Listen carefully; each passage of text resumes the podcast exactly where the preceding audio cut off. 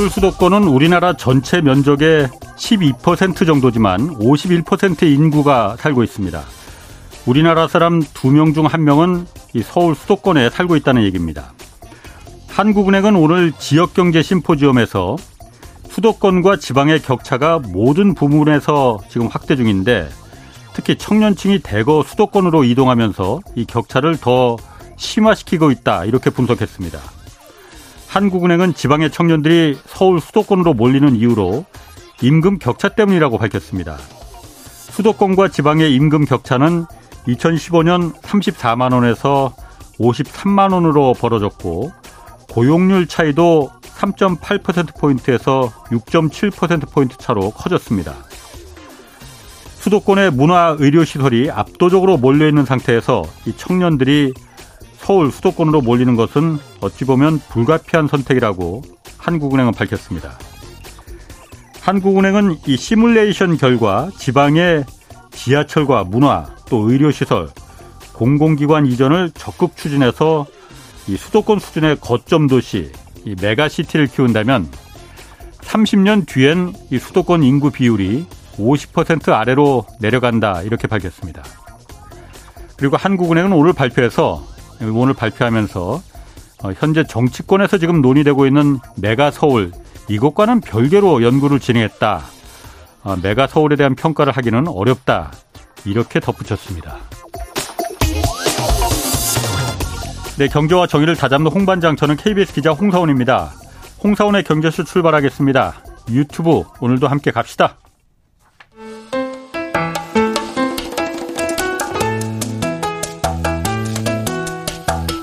대한민국 최고의 경제 전문가만 모십니다. 어렵고 지루한 경제 프로그램은 거부합니다. 유익하고 재미있는 홍사운의 경제쇼. 네, 우리 경제에 직접적인 영향을 미치는 이 중국 경제 지금 어떤 상황인지 이거 해석이 조금씩 좀 다릅니다. 그래서 오늘 좀 자세히 들어보겠습니다. 전병서 중국 경제금융연구소 소장 나오셨습니다. 안녕하세요. 안녕하십니까.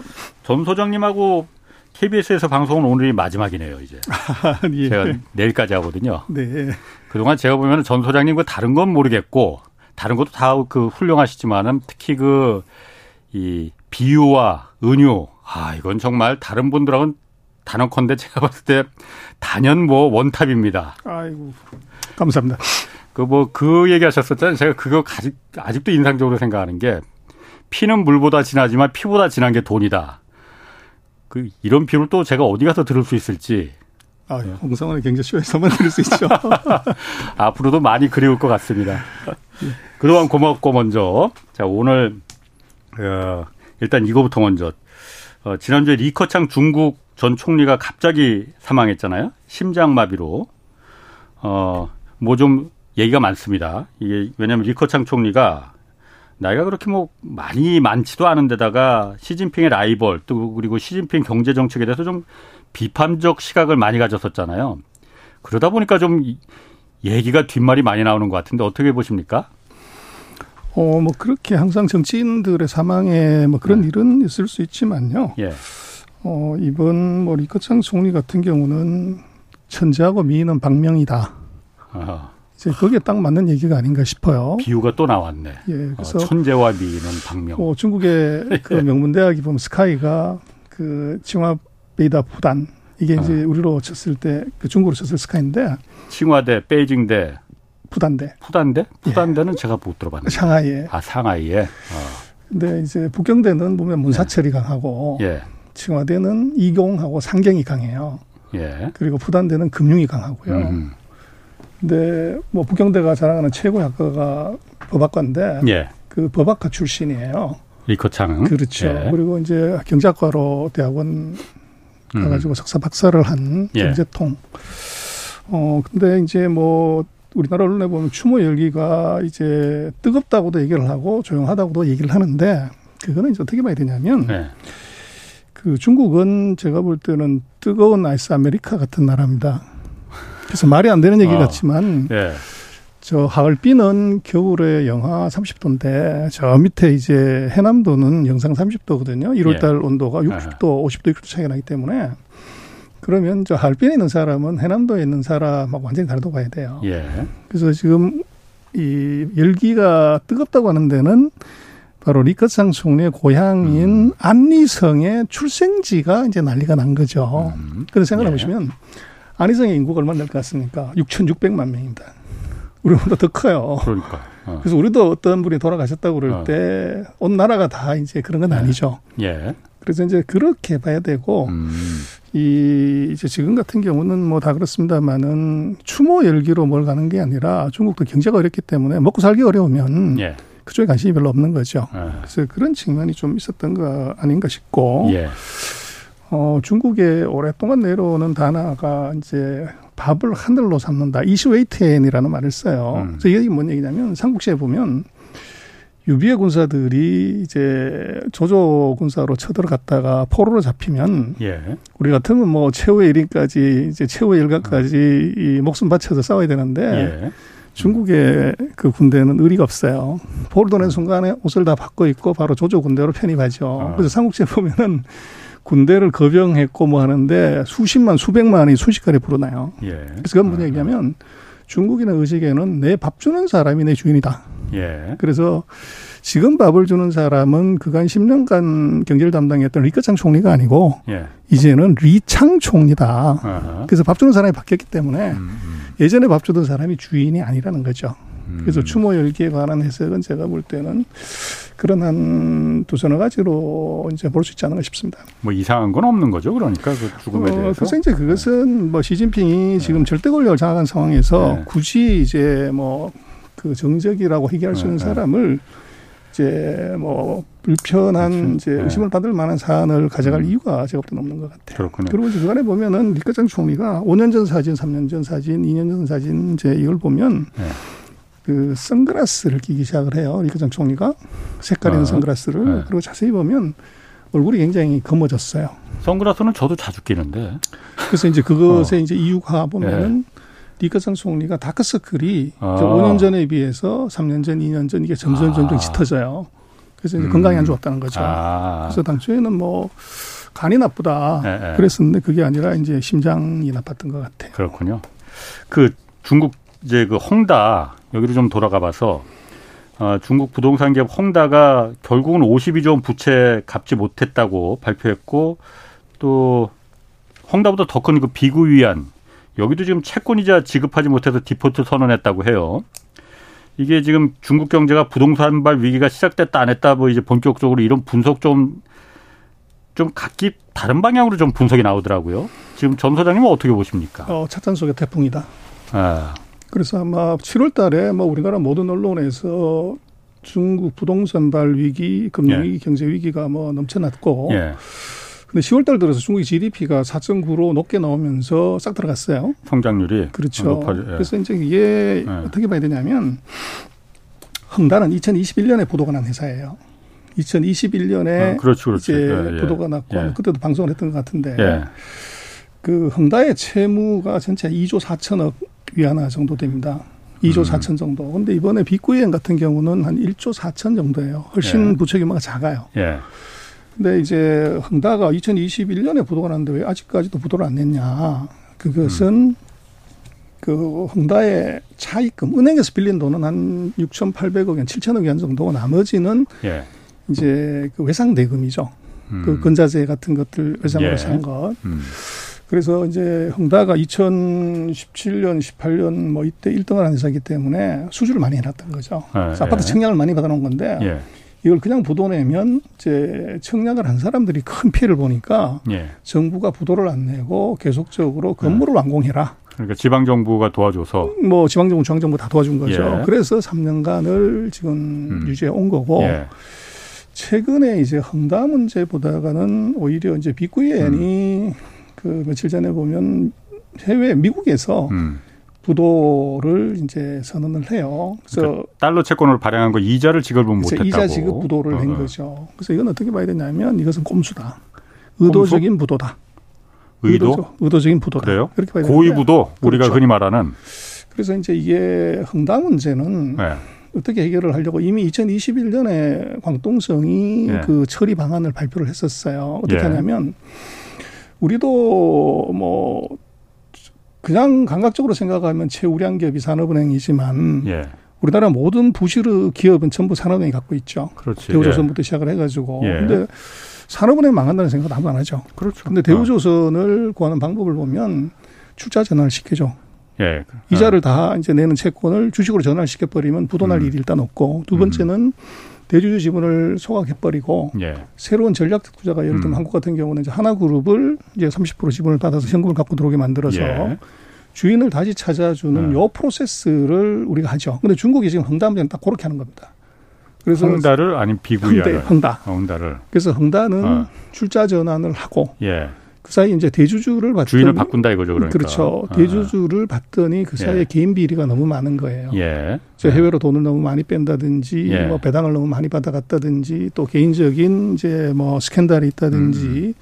그래서 아마 수수는 이미 부도는 3년 전에 났고 예. 그것을 처리하는 과정이 이제 막바지 온 거다 이렇게 봐야 될 것 같고 예.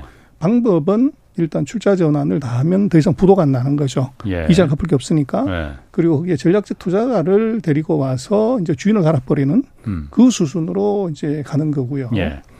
비구엔 같은 경우는 음. 한달 전인가에 보면 근데 비구엔이 아주 이제 묘한 것이 그 해외 채권 10억 불에 대해서 홍콩에서 싱가포르에서 이자 지급을 안 해서 보도를 했어요. 음. 근데 보면 부채 양으로 보면 국내 부채가 월등히 많은데 그렇지. 해외 부채를 먼저 부도를 낸 이유는 뭐냐면 네. 정부의 지원을 받기는 받아야 되는데 우리도 그렇습니다만 건설업자 하나를 뭐 정부가 크게 케어하지 않는데 예. 해외에서 부도를 내니까 이게 전 세계가 다 이제 주목하게 된 거죠. 음, 그래서 이것을 네. 화도 만들기에 성공을 했고 그래서 중국 정부가 이제 관여를 하게 됐고 그래서 이제 헝다를 이제 부도는 것하고는 다르게 빅구에는 이자 지급 연장을 해줬어요. 그리고 이제 국내 채권에 대해서 3년에 걸쳐서 분할 상환하는 걸로 한달 예. 전에 다 연장을 끝냈어요. 예. 근데 문제는 내년부터 돌아오는 채권 만기를 보면 음. 국내 채권보다 해외 채권이 한 70%에서 90%가 됩니다. 예. 그래서 이제 해외 채권은 만기 연장이 안 되면 부도가 나는 거죠. 예. 그러나 국내 채권들이 월등히 더 많은데 국내 채권이 이미 3년 만기 연장을 다 했기 때문에 이걸 이제 외국 투자가들한테 이게 부드럽게 이걸 가져가려면 똑같은 방식을 쓰는 거죠. 국내 채권 만기 연장해 줬듯이 그렇죠. 해외도 그거를 요구를 하려고 어. 먼저 시범으로 이자 지급 부도를 먼저 낸 거죠. 그래서 그러면 이제 원금을 좀 위험할 것 같은데. 글쎄요. 그래서 어. 이제 원금을 달라고 얘기를 해야 되는데 예. 문제는 그 컨스터디안 뱅크가 이제 시리뱅크인데 예. 시리뱅크에서 이자 지급을 못하면 이제 채권자들이 원금 상환 요구가 들어와야 되는 아무도 요구를 안 했어요. 그 얘기는 아. 뭐냐면 요구하면 우리는 부도 낸다. 그래서 네. 휴조각 만들래 아, 아. 아니면 국내처럼 3년에 걸쳐 가지고 분할 상환하는 걸 선택할래. 음. 요거를 이제 요구를 하는 거죠. 그래서 예. 제가 볼 때는 지금 빅구엔 같은 경우는 저것은 의도된 음. 고의부도다. 그래서 이것은 해외 채권의 만기 연장을 위한 꼼수고 네. 그리고 우리가 이제 중국의 부동산에 대해서 그 위기 자꾸 얘기하는 첫 번째 뭐가 잘못됐냐면 네. 왜 중국이 부동산으로 경제 위기가 오냐 그러면 부동산이 중국 GDP의 30% 35%가 되기 때문에 예. 이게 다 터지면 뭐 당연히 위기가 오죠. 그러나 중국의 부동산은 GDP에서 차지하는 비중이 12% 그리고 음. 가장 높았을 때가 15%예요. 그리고 두 번째는 비구이위안이나 헝다가 부도났으니 1등 회사가 부도났으니까 건설에서 나머지 2등부터 10등까지 100등까지 다 부도났겠지. 이런 가정이 서면은 문제가 되는데 음. 중국의 top 10 중에서 지금 음. 비구이위안 말고는 부도난 회사가 없어요. 네. 네. 그래서 또 하나는 1등하는 회사의 마켓쇼가 얼마냐면 7%에서 5% 정도 됩니다. 그래서 이게 12% 정도 되는 데서 한 7%나 5%가 망했다고 그래서 이 전체가 넘어가냐. 이거 아니라는 거죠. 음. 그리고 두 번째는 뭐냐면 중국에 돈을 빌려준 은행들이 공상은행, 건설은행, 뭐 중국은행, 음. 농업은행이 이게 다 국가은행이에요. 우리 네. 같은 산업은행이라는 거죠. 네. 그래서 이거는 국가은행은 나라가 보존하지 않으면 보존하지 않는 거죠. 그러니까 그, 제가 그게 궁금한데 지금 부동산 헝다나 비구이하는 부동산 시행업체잖아요. 부동산 회사 말 그대로 여기는 지금 흔들흔들 하는데 이게 진짜 위기가 되려면은 부동산과 금융은 다 엮여 있으니까 그 뒤에 붙어 있는 돈을 투자한 대준 빌려준 금융기관들한테 이 불길이 번졌느냐 안 번졌느냐. 바로 그겁니다. 근데 어. 그게 아까 말씀을 드렸지만 중국의 전체 대출이 한 200 몇십 조 되는데 예. 빅구이한 이 예를 들어서 헝다 둘 합쳐봐야 예. 이게 한 1조 겨우 돼요. 예. 그래서 전체 대출의 뭐 0.5%가 안 되는 거죠. 음. 그거 터진다고 그래가지고 중국 금융기관 전체가 문제가 되냐. 예. 이게 될 수가 없는 거고, 예. 그 다음에 이게 국가은행이기 때문에 우리 예. 산업은행과 똑같은 거죠. 그래서 아까 말씀드렸던 이것을 구조정하는 방법이 채무 출자 전환을 통해서 주식으로 전환을 해버려서 가는 것이기 때문에 네, 네. 그런 기존에 있는 주주가 손해를 보는 것이지 네. 이게 뭐 은행이 네. 그것 때문에 부도날 일이 사실은 없어요. 근데 그걸 음. 이제 우리가 그 대우조선의 산업은행 인수로 인한 구조조정의 케이스를 보고서 그걸 적용하면 답은 간단한데 네. 우리는 그렇게 생각을 안 하고 미국의 subprime mortgage로 생각을 하는 그러니까. 거죠. 예. 그러니까 이제 큰일 났다 그러는데 거기에 두 가지는 아까 말씀드렸던 이 회사들의 중국 금융에서 차지하는 비중, 부동산업계 차지하는 비중 너무 과대평가했다. 네. 그리고 중국의 금융 구조를 정확하게 이해를 금융기관의 소유 구조를 이해하기 못했기 때문에 똑같다고 보기 때문에 네. 그런 오해가 발생한 거라는 거죠. 아, 그럼 지금 그 뒤에 붙어 있는 진짜 중요한 서브프라임 모기지라는 게 원래 건, 집값이 폭락하면서 그 뒤에 있던 거기서 잔뜩 그걸 갖다가 여러 가지 채권을 갖다가 그 그렇죠. 파생 상품을 뭐 만들어서 파생 상품이 문제가 돼 갖고 좀 난리가 그렇죠. 난 거잖아요. 그 레버리지를 많이 그런 건데. 어. 중국은 그거는 아니다 이거지 지금. 중국은 이제 아이러니하지만 금융산업이 발전을 못해서 네. 이 derivative 자체가 없어요. 아니 그래도 중국도 자기 돈으로 집 사는 사람 없잖아요. 다 은행에서 돈 빌려서 금융과 부동산이 그렇죠. 다 엮여 있잖아요. 그래서 이제 중국은 down pay 40% 내고 나머지 60%를 30년 동안 은행에서 네. 이제 할부로 사는 거죠. 그런데 네. 미국은 그 할부로 사는 것을 파생 상품을 만들어서 네. 계속 이제 레버리지를 음. 돌린 거고 얘들은 예. 그게 없다는 거죠. 그냥 30년 동안 이자 받아가지고 그냥 가는 음. 구조기 때문에 예.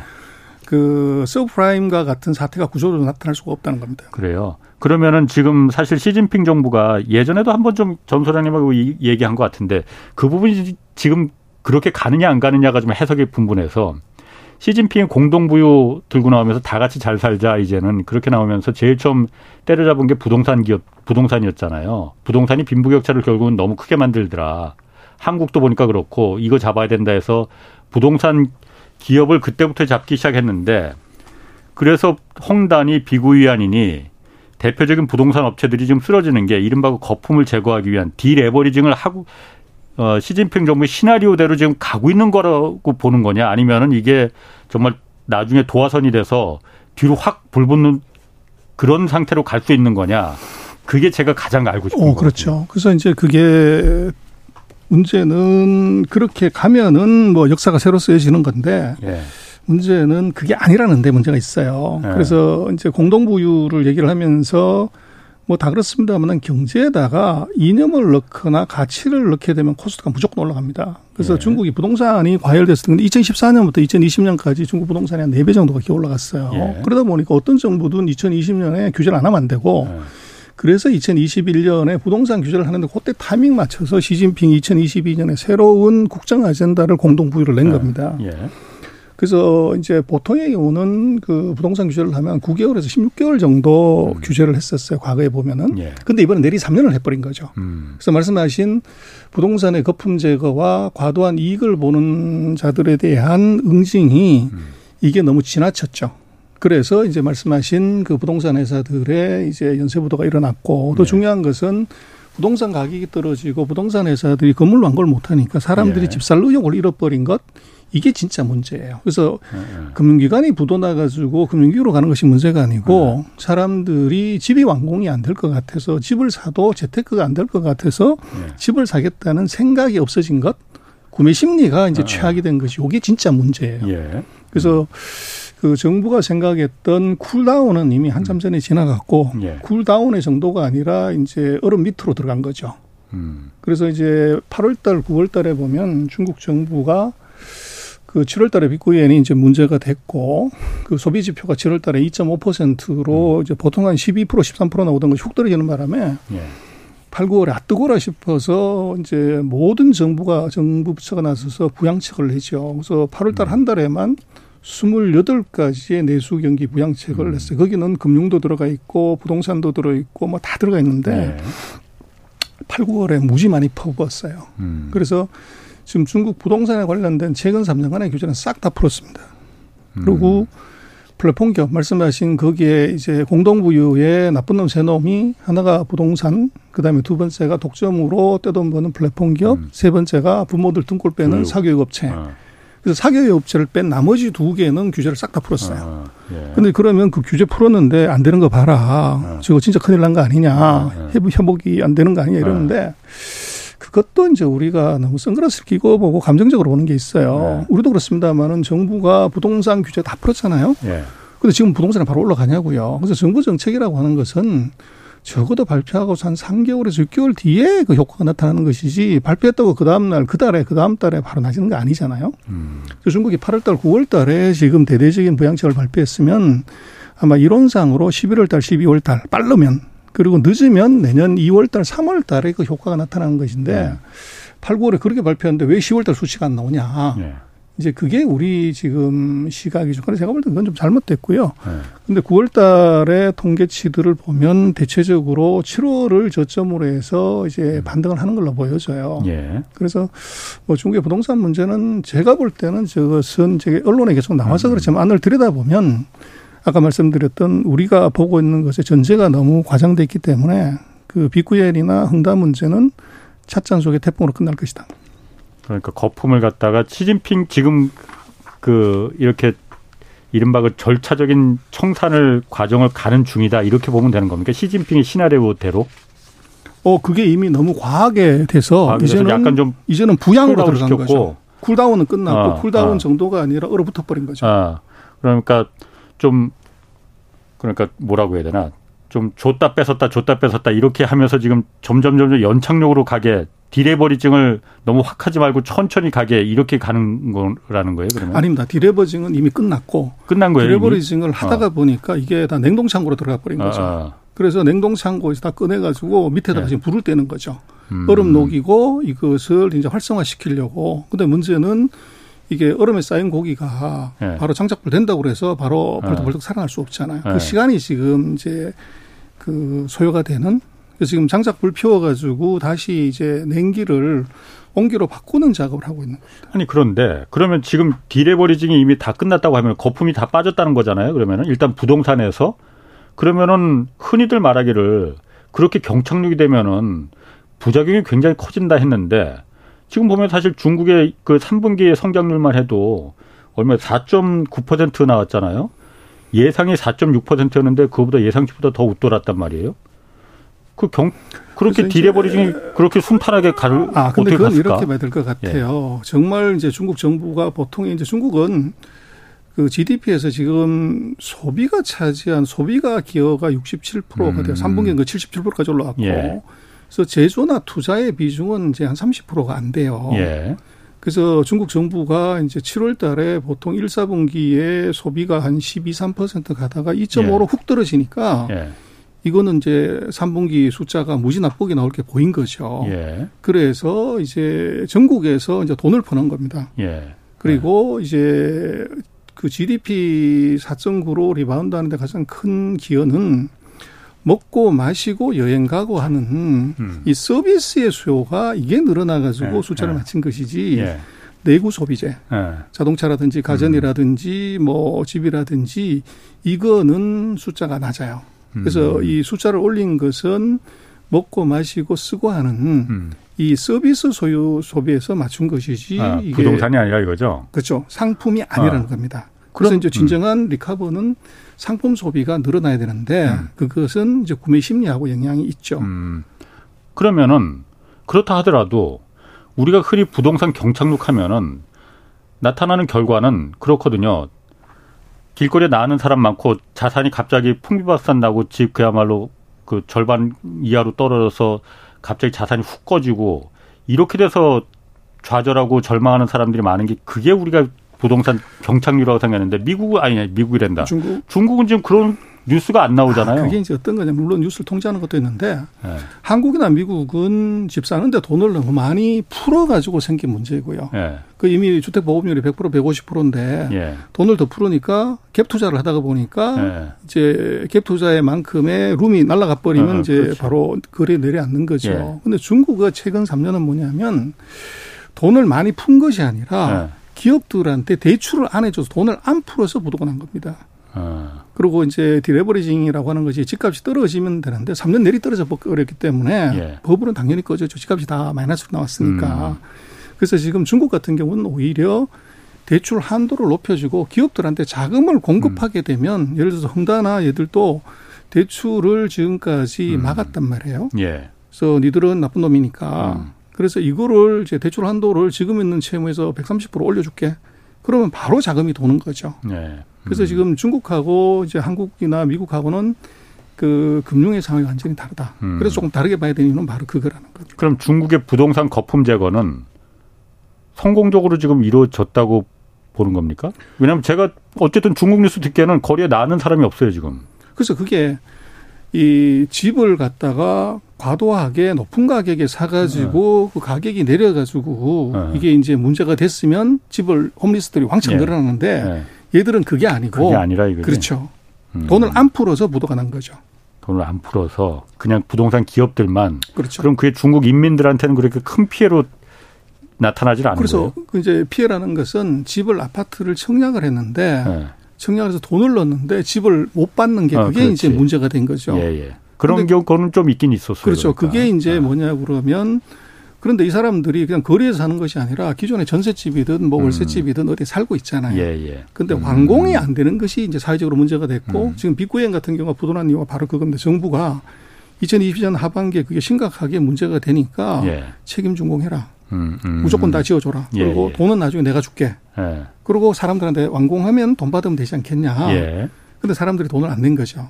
그래서 빅구 유엔이 흑자도산을 사실은 한게 된 거고. 음. 그래서 정부로서는 이제 정부 말을 잘 듣다가 부도를 내서 하기 때문에 이거 무조건 네. 구제해 줘야 되는 거죠. 아. 그래서 빅구 유엔에 대해서 채무 연장이나 이자 뭐 유예 같은 것들을 예. 이제 뒤에서 그 보이지 않는 손으로 이제 컨트롤 해준 것이 바로 정부죠. 그렇군요. 그 부동산뿐만 아니고 지금 특히 중국 같은 경우에 그 주식시장에서 특히 외국인 자금들이 많이 빠져나가고 있잖아요. 빠져나가는 건 사실인 것 같습니다. 지금 석 달째 지금 꽤 많은 돈이 빠져나갔다고 해요. 외국인 자금이. 일단 이건 차이나 런이라 그 수준까지라고 볼 수 있는 건지 없는 건지. 어, 예전에 그 전 소장님은 중국에서 차이나 런 오히려 아니라 오히려 차이나 런이 아니고 차이나로 지금 유입된다고 하셨었잖아요. 그래서 1, 4분기, 2, 4분기는 네. 유입이었었고요. 네. 3분기 들어서는 이제 빠지는 런이 나왔어요. 예. 근데 네. 얼마가 런이 나왔냐를 보면 대략 네. 주식시장에서 보면 한 10%에서 12% 정도 들어온 돈의 전체 1조 예. 8천억에서 음. 뭐 이제 그 정도가 나간 거고 근데 그 나간 것에 이제 이유를 보면은 예. 이제 두 가지로 생각할 수 있는데 첫 번째는 환율이 지금 6.3에서 7.15까지 거의 한 15%가 절하가 됐어요. 음. 그래서 거기서 환차 손이 나는 부분이 하나 있고 예. 이두 번째는 이제 금리 차죠. 음. 그래서 뭐 미국하고 중국이 보면 금리 차가 한 2% 정도 있다가 네. 미국이 금리 올려버리는 바람에 이제 역마진이 생긴 거죠. 예. 네. 그래서 이제 돈이 빠져나가는 게 하나 있고 네. 그다음에 이제 중국의 그 내수 경기 좋을 거라고 봤다가 네. 이게 이제 최악으로 가니까 그 세 가지가 이제 문제가 돼요. 그러나 음. 그 중국에 보면은 예전에 큐피라고 그 전 세계 장기 투자가들이 와서 투자한 펀드가 있어요. 중국이 자본시장 완전 개방하기 전에 먼저 허용을 해줬던 음. 연기금이라든지 대학이라든지 뭐 이런 것들은 음. 그렇게 돈을 빼거나 이러지 않고 그대로 유지를 음. 하고 있어요. 예. 그래서 이제 그 얘기는 그 지금 환율이라든지 금리라든지 금리 차라든지 뭐 이런 것들에 대해서는 장기 투자자들은 아마 이게 6개월, 1년 내에 정상으로 돌아올 거다 이렇게 보는 것이고 예. 타임 호라이즌이 짧은 투자가들의 경우들은 예. 그것은 이제 시대 차익을 음. 또는 손실을 줄이기 위한 예. 매도가 있다. 그렇게 보이지는 주로 단기 자금들이 빠져나가고 장기적인 자금들은 그대로 남아 있다. 맞습니다. 그리고 그렇게 한다면 네. 장기 자금이 빠진다 그러면 뭐 전체 들어온 돈의 한 3, 40%가 빠져야죠. 네. 근데 아직은 뭐 10%, 음. 15%대 그 정도에 그치고 있습니다. 어쨌든 그 어떤 나라든 외국 자금들이 들어오고 빠지는 거는 그 나라의 성장 가능성이 있느냐 없느냐를 가장 결정적으로 중요하게 보고 있잖아요. 중국이 그러니까 아까 말씀하셨듯이 연 성장률 지금 4.9%예요. 이게 어, 잘 나온 겁니까? 못 나온 겁니까? 일단 기대치보다는 예상치보다는 잘 나왔는데. 어, 그건 이제 우리가 뭐 중국 40년 끝났다. 예. 그래서 중국은 더 이상 볼 게 없도 빨리 공장 빼야 된다. 이런 얘기를 어, 참 많이 올려놨는데 그건 그렇게 보면 안 되고요. 예. 상대 성장률을 봐야 돼요. 예. 그래서 전 세계 평균 성장률이 3%가 안 되는데. 예. 미국이 이제 연율로 보면 한 2%뭐 이러고 있고 2.1%. 예, 한국이 뭐 1.5 이러는데 예. 근데 한국 경제 규모의 11배가 된단 말이에요. 지금 중국 경제 규모가요. 근데 그런, 그런 나라가 5% 가까운 어. 성장을 한다는 것은 그건 뭐 정말 항공모함이 비행기 속도로 달리는 거죠. 그래서 오히려 어, 항공모함이 그, 비행기 속도로 지금 달리고 있다. 그렇죠. 우리가 지금 1.5% 어, 가는데 그러게. 5% 가는 것이 성장률이 낮다. 네. 이렇게 얘기하는 건 넌센스고 네. 또 뭐를 하나 봐야 되냐면 네. 그 장재민 주석 때 13.9%인가 성장을 해요. 두 네. 자릿수 높은 수를 하는데 음. 근데 시진핑 후진타오 때 10%, 지금 시진핑 때 5% 이렇게 하면 13% 대비해서 반토막 이상이 줄어든 거죠. 그래서 음. 이제 당연히 그건 아. 문제가 될 수 있는데 네. 문제는 거기에 치명적인 오해는 바로 사이즈를 고려하지 않는다는 겁니다. 그렇지. 그래서 장재민 네. 시대의 GDP를 네. 이라고 하면 시진핑 시대 2022년의 GDP는 31배나 돼요. 네. 그럼 지금 후진타 저 장재민 시대의 1%가 예. 이게 예. 지금 시진핑 같은 경우는 31분의 1이라는 거죠. 그래서 지금 아, 시진핑의 1%는 아, 5% 성장한다는 건 장점일 때150% 성장하는 그러니까. 거예요. 그럼 지금 4.9% 성장 3분기 성장이 나온 거는 굉장히 지금 고무적인 숫자다. 그렇기 때문에 외국인 장기 자금들이 안 빠져나가는 거다. 뭐 그런 것도 있죠. 음. 근데 이제 그거는 그 기업이 결국 도망가냐 안 가냐를 봐야 돼요. 그런데 자금이라는 것은 아까 말씀하신 것처럼 단기적으로 왔다 갔다 할 수 있고 네. 수급 요인, 금리 요인, 뭐 심리 요인이 다 있지만 네. 그래서 중국이 정말 끝났다고 하면은 그 이상한 기업들이 몇 개가 있죠. 테슬라는 왜 중국에서 공장 안 빼냐? 아, 그러니까. 애플은 왜 안 빼냐? 그리고 네. 스타벅스나 맥도날드나 네. 코카콜라는 이거 공장 안 빼고 여전히 장사 잘하고 있단 말이에요. 그렇지. 그리고 네. GM이나 포드는 왜 공장 안 빼냐 이거죠. 네. 그래서 거기에 사실은 답이 있는데 음. 우리가 너무 이제 언론의 레토릭에 네. 이 동조를 하다가 보면 팩트를 놓치는 경우가 많죠. 네. 그 헤드라인을 보지 말고 기업들의 액션을 보는 게 맞는 것 같아요. 기업들의 액션. 아, 사실 그런 부분을 저희 홍사원의 경제쇼에서 계속 지금 한 3년 가까이 지금 전해줬는데 그런 부분이 어 좀 이 저희 청취자들도 많이 좀 저희 이 프로그램을 좀 많이 좀 본 그 인정하는 게 바로 그런 부분 아니었나. 어, 그것도 다 제 덕분 아니었나. 어, 저는 뭐 거기에 동의합니다. 그래서 예리하게 질문을 잘 해주시고 김현주 작가가 어. 주는 질문을 보면 제가 깜짝깜짝 놀랄 때가 있어요. 예. 야, 이런 질문 어디서 이걸 뽑아왔지? 그래서 저도 그거 확인하려고 다시 데이터를 확인하고 어. 하는 뭐 그런 경우가 많이 있었던 것 같아요. 자 그리고 반도체 관련해서 지금 미국이 중국에 대해서 인공지능 그 AI 반도체에 대해서 추가로 지금 규제를 내놨단 말이에요. 엔비디아가 지금 어, 50억 달러 그러니까 우리나라 돈은 한 7조 원 가까이 지금 날리게 생겼다고 그러던데 이거는 왜 그런 거예요? 어, 날린 건 아니고요. 네. 이제 수출을 못 하게 됐다는 거죠. 네. 기회 손실이 생겼다는 거고. 네. 그래서 이것의 이제 단초는 미국이 중국의 반도체는 AI거든요. 예. AI를 규제하려고 14나노 이하의 칩을 만들 수 있는 장비 기술 이런 거 공급하지 마라. 예. 그걸 작년 10월에 냈는데 어, 지난달인가요? 네. 러몬도 상무장관이 그 중국을 방문했던 날 아마 그 방송하고 기억이 나지만 그 출국하기 바로 전날 네. 7나노 기술을 쓴 네. 핸드폰 이제 하웨이가 그랬지. 예. 이걸 발표를 해버린 거죠. 네. 그러다 보니까 이제 이 미국으로서는 미국 네. 정치권으로서는 여당 입장에서는 무지당황한 일이 벌어 14나노를 봉쇄를 했다고 자랑을 했는데 7나노짜리 칩을 만들었으니 그래서 가만히 있으면은 이제 바보 되는 것이고 그러면 이제 액션을 뭔가를 해야 음. 되는데 음. 예. 거기에 이제 14나노 보다가도 이제 더 낮은 그레이드의 칩을 만들 수 있는 것도 다 규제하자. 예. 이제 네. 거기에 이제 그 유탄을 맞은 것이 바로 네. 엔비디아죠. 그래서 네. 엔비디아는 그래서 이제 미국의 적이 누구냐 그러면 네. 중국이 아니고 미국입니다. 그래서 미국의 적이 미국이다. 그렇죠. 네. 그래서 이제 미국이 그 추가적인 반도체 제재를 해야 되겠다고 그랬더니 네. 그럼 이론상으로는 중국이 반대하고 중국이 항의하고 뭐 이래야 되는데 미국의 반도체 협회 SIA에 네. 이 사장들이 다 모여가지고 하면 안 된다고. 그래서 음, 그거 네. 하면은 중국이 욕산해버리고 우리가 완전히 시장을 어. 잃어버린다. 이렇게 이제 가서 로비를 네. 하는 그런 이제 희한한 일이 벌어졌고요. 그래서 결국은 지금 이제 엔비디아가 꼼수를 썼던 거죠. A100이라고 하는 이제 정말로 우리가 채찍 비트를 할 수 있는 초고성능의 GPU를 음. 이거를 이제 만들어서 공급을 했는데 그건 이제 14나노 규제에 걸린단 말이에요. 그랬더니 성능을 더 떠, 떨어뜨려서 일부러. 그렇죠. 그래서 어. 그 H100인가 뭐 하는 네.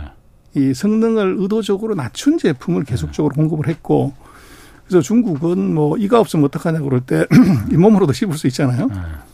그래서 뭐 그 회가 있는데 그거 회칼 없다고 회를 못 치냐. 네. 그거 시칼로도 할 수도 있고 과도로도 음. 이제 맛은 그렇게 안 나지만 칠 수가 네. 있는 거죠. 그래서 예. 중국이 지금 14나노 장비 어. 안 줬는데도 예. 그걸 잇몸으로 씹어서 음. 이걸 음. 구멍을 낸 거죠. 음. 그러다 보니까 미국으로서는 어차피 이미 7나노까지 얘들이 했다는 것은 그 기술을 확보했다는 얘기고 예. 그걸 지금 뭐 규제한다는 것은 그건 쇼죠. 그것은 아. 오히려 정치적인 가만히 있으면 바이든 정부가 대선을 앞둔 예. 거기에서 야당의 공격이나 민심에 이제 음. 어떻게 보면 이제 그 지지율 떨어지는 것 그걸 막기 위한 액션으로 이제 보이고 예. 그래서 거기에 이제 유탄을 맞은 것은 중국이 아니라 미국 기업 그래서 음. 엔비디아도 마찬가지고 특히 지금 제일 쫄고 있는 것은 엔비디아가 아니라 퀄컴입니다. 퀄컴? 우리 핸드폰에 들어가는 네. AP 칩. 예, 예. 이게 뭐 전 세계에서 독보적이죠. 예. 근데 퀄컴이 자기네 매출의 63%를 중국에서 해요.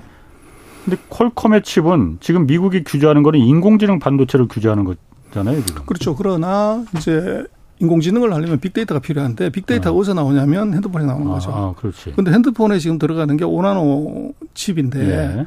이것도 이제 거기에 해당이 될 수가 있는 거죠. 그러면 퀄컴의 AP 칩이 네. 이제 문제가 될 수가 있죠. 아, 그것까지 갈 수 있다. 그래서 퀄컴도 그럼 떨고 있겠네 지금. 퀄컴이 제일 떨고 있는 거죠. 퀄컴이 그럼 그 그, 그 시장이 그 중국 시장이 큰 그렇게 큽니까? 의지하는 중국 아, 시장이? 그거는요 이렇게 봐야 됩니다. 그 애플이 세계에서 1등하는 회사인데 네. 애플은 거의 I자 들어가는 모든 아이폰, 아이패드, 아이팟을 네. 한 80%를 중국에서 만들죠. 음. 그러다 보니까 그리고 이제 우리 한국의 삼성을 빼고 나면 예. 샤오미, 오포, 비보, 하웨이가 이 전부 중국 회사예요. 음. 그래서 1등하고 음. 2등 하는 회사 점유율 한 20%, 20, 한 40%를 빼면 예. 전 세계 핸드폰의 거의 50에서 60을 중국이 만들어요. 예. 근데 거기다 플러스해서 인, 그 애플이 거기서 만드니까 애플 거까지 합치면 전 세계 핸드폰 생산의 거의 70%를 중국에서 만드는 거죠. 그렇군요. 그러다 보니까 거기 들어간 음. AP칩은 퀄컴이 음. 거의 독점하다시피 하니까 그 퀄컴의 대중국 매출액이 63%가 되는 거죠. 그렇군요. 지금 뭐 유튜브 채팅창에 저 이제 뭐 내려간다고 하니까 이종우 센터장 물어보시는 분이 많이 나오네요. 이종우 센터장 저희도 정말 모시고 싶은데 하여튼 어, 건강 빨리 회복하시라고 여러분들도 많이 좀그 어, 기도해 주시기 바랍니다. 어, 건강이 좀 안 좋으십니다. 이종우 센터장께서. 어, 저도 좀 많이 보고 싶은데. 아. 자, 그러면은 이 미중 간 반도체 싸움 이게 지금 점점 좀 약해질 때도 됐는데 더 그야말로 기싸움처럼 격해지는 것 같은데 이 우리한테 우리한테 영향이 있을까봐 지금 그 우려하는 거잖아요. 그래서 이게 미중 반도체 전쟁은 제가 볼 때는 단기 호재, 장기 그렇게 예. 봐야 되는데 그래서 미중이 싸우면서 어쨌거나 미국은 디램을 만들기는 만들지만 제대로 못 만들고 중국은 예. 아예 실력이 안 되고 예. 그래서 지금 챗 GPT 얘기를 하지만 엔비디아 주가 폭락시킬 수 있는 나라가 딱한 나라 있는데 그게 우리 예. 대한민국이에요. 음. 하이닉스가 엔비디아 칩셋에 들어가는 HBM이라고 하는 high band memory를 공급 안 해버리면 음. 이건 칩셋 그렇지. 자체가 못 나오게 돼요. 예, 예. 그래서 적어도 이제 반도체 사이클 한 두 번 정도 한 3, 8년 정도 기간까지는 한국의 메모리는 뭐 이 꽃놀이패를 쥐었다고 보여지고 예. 그러나 이제 중국이 그그뭐 인구로 보나 경제력으로 보나 지금의 실력으로 보나 반도체 국산화 합니다. 근데 시간이 얼마냐의 문제죠. 그래서 반도체 국산화를 했다고 그러면 그게 최대 타격은 우리 한국이 받을 수밖에 없습니다. 한국이 반도체 국산화가 뭐 언젠가는 하겠지만은 그게 시간의 문제죠. 그, 그렇다고 한국이 그럼 가만히 그럼 서서 기다리나요, 그러면? 그래서 이제 그게 우리가 얼마나 격차를 유지를 네. 하냐 하는 것이 그게 굉장히 중요하죠. 예. 그래서 이제 그게 왜 어렵냐 그러면 미국이 반도체를 정부가 60조 가까운 보조금을 줬고 유럽도 그 정도 돈을 줬고 네. 이번에 중국이 또 한 3천억 위안 우려쳤을 때 한 55조 정도 되는 네. 이 보조금을 줘요. 음. 그래서 그거는 사실 안 갚아도 되는 돈이란 말이에요. 예. 그 돈을 이제 R&D나 개발에 쓰게 되고 음. 또 우리 같은 경우는 뭐 국가가 지원하는 건 아니고 뭐 예. 뭐 우리 국가 돈을 재벌한테 돈 준다는 건 우리 정서에는 말이 안 되는 거니까 그래서 지금 이게 반도체는 그 재벌 기업의 수익 사업이 아니고 예. 이것은 국가 대항전이에요. 예. 미국이 왜 550억 불이라는 엄청난 돈을 그렇지. 보증을 주냐는 것은 미중의 AI 전쟁에서 예. 이것은 군사비예요. 그런 개념으로 보정을 항상 주는 것인데 우리는 그것을 이제 민간 기업에 그냥 뭐 이익 사업으로 이제 하게 되면은 국가 대항전에서 우리나라 기업들이 음. 좋은 조건을 갖고 있으면서도 밀릴 가능성이 있죠. 예. 그러나 어쨌거나 하여간 적어도 반도체라는 게 지금 상으로 보면 반도체 사이클 4년 곱하기 2한 정도 조금 더 길어지면 12년 정도 그 기간 사이에서는 우리 메모리 반도체 같은 경우는 경쟁자가 없기 때문에 이제 콧노래를 부를 수 있지만 그 이후로 넘어갔을 때 만약에 국산을 했다고 그러면 그때는 아주 치명적입니다. 음, 그렇군요. 그런데 제가 또 한 가지 좀그 고개가 갸웃갸웃했다는 게 어쨌든 중국하고 미국이 그러니까 어, 중국한테 반도체에 대해서 이제 성능이 낮은 것까지 수출을 금지를 당장 시켜버리니까 중국이 흑연을 갖다가 그 수출 통제하겠다고 해버렸잖아요. 흑연은 이제 어쨌든 배터리가 그 타겟으로 한 것 같은데 이게 왜 당연히 그럼 한국 기업들이 지금 한국 일본 기업들도 물론 있지만은 한국 기업들이 가장 큰 타격일 텐데 아, 왜 미국한테 뺨 맞고요? 한국한테 그걸 그 한국한테 직접적인 타격이 될 수 있는데 왜 갑자기 흑연인가? 어, 그래서 이제 그건 여러 가지 해석할 수가 있는데요. 지금 배터리하고 반도체가 우리를 먹여 살리는 이제 핵심 기둥이지만 예. 이 배터리는 이제 잘난 형을 둔 덕분에 네. 이제 날아온 돌을 맞아서 코피가 날 수밖에 없는 그런 나쁜 상황이에요. 그래서 네. 미국하고 중국이 싸우긴 하지만 네. 이게 미국은 배터리를 못 만들고 중국은 그렇죠. 배터리 세계 1등이에요. 그렇죠. 그리고 미국은 반도체 기술은 있지만 반도체를 못 만드는데 그렇죠. 예. 한국은 반도체를 만들고 있는 이런 구조다 보니까 네. 그리고 중국은 애초부터 공장은 있고 반도체는 없으니 네. 이게 반도체를 만들거나 기술을 개발하고 할때 한국의 협력이 필요해요. 음. 그래서 어떤 경우에도 한국의 반도체를 규제하거나 제재할 가능성은 낮아 보이는데 음. 그렇다고 해서 가만히 있을 수 있냐. 반도체로 공격받았을 때 이 옆에 있는 배터리를 패는 거죠. 그래서 배터리 같은 경우는 우리 같은 경우에 네. 뭐 리튬부터 시작해서 원자재 80%에서 90% 중국에 의존하기 때문에 네. 그러고 지금 미국의 전 세계에서 배터리 1등은 한국이 아니라 중국입니다. 예. 그런데 미국은 배터리를 못 만들기 때문에 그걸 한국한테 대부분 다 지금 우정을 하고 있는 거죠. 일본이 조금 있긴 하지만. 예. 그래서 음. 한국의 흑연을 규제하게 되면 음극재, 양극재가 없으면은 배터리를 못 만드는 문제가 생기고 예. 한 쿠션 돌리면 그것은 미국에 대한 제재가 되는 거죠. 그런데 예. 미국을 바로 제재하면은 미국이 가만 안 있을 거니까 예. 이제 애둘러 돌려가지고 제재하는데 거기에 우리 한국의 배터리가 충격을 어. 받을 수 있는 가능성이 있는 거죠. 미국이 가만히 있지 않으니까 애들로 동생을 먼저 한대 코피 터트린다? 그렇죠. 그 중국 측은 너무 좀 비겁한 거 아닙니까? 그래서 이제 미국한테 직접적으로 그야말로 대항할 수 있는 것도 있을 텐데. 그래서 이제 그게 아직도 미중의 그 힘의 차이라는 것을 중국이 명확하게 인식하고 있다는 거죠. 그래서 네. 중국말에 그런 말이 있어요. 그 원숭이 길들이려고 닭을 잡아서 피를 보여준다. 음, 그래서 상대가 너무 세기 때문에 예. 이게 이제 중간에 있는 아. 놈을 패가지고서 예. 이제 자기 의사를 표현하는 거죠. 예. 그래서 지금 음. 아까도 말씀을 드렸지만 한국에 대해서 흑연을 규제한다고만 했지 예. 실제로 수주를 통제한 건 아니에요. 아, 직 하진 않았어요. 그렇죠. 예. 그래서 이제 칼을 한번 빼서 우리 이런 카드가 있어 하는 것을 보여준 거죠. 예. 그래서 우리로서는 제가 볼 때 이제 중국을 우리가 어떻게 관리해야 하는 문제는 중국은 중동으로 관리해야 된다. 예. 그래서 지금 우리는 뭐 전통 제조업에서 중국에 숙자내는 건 이제 굉장히 어려운 상황이고 음. 반대로 그러면 딴 데서 흑자내면 되지. 반도체가 배터리에서. 그러나 문제는 반도체 소재의 한 40% 배터리 소재의 80% 이상을 중국에서 가져오기 때문에 네.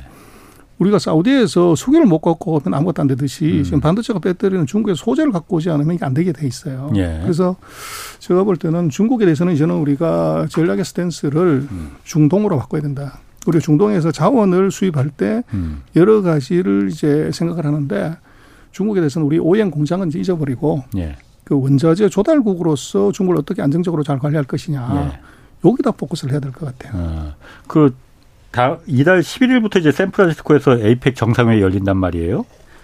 뭐, 미중 정상회담 가능성도 뭐 있다, 뭐 이런 얘기 나오는데, 어, 미중 정상회담이 만약 성사가 되면은, 이 좀, 그, 좀, 우리 좀 약간 좀 덜 싸우자, 뭐 이런 얘기도 나올 수 있을까요? 어떨까요?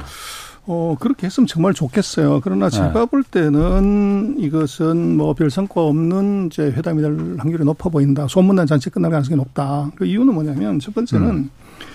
왕이 외교부장이 먼저 사전 이제 협의를 하는 과정에서 이걸 스무드하기 위해서 다섯 가지 전제 조건을 걸었어요. 이게 돼야 된다. 이렇게 했는데 제가 볼 때는 다섯 가지 중에서 두 가지는 될 수가 없어요. 그게 뭐냐면 미국이 동맹국을 모아가지고 반중국에 연맹을 하지 마라.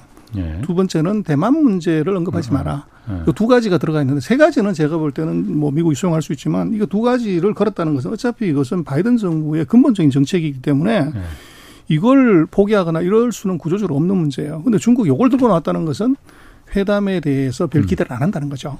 그리고 더 이제 재미난 것은 내년에 트럼프 정부하고 바이든 정부가 교체가 될 거냐는 아주 미묘한 음. 시기잖아요. 예.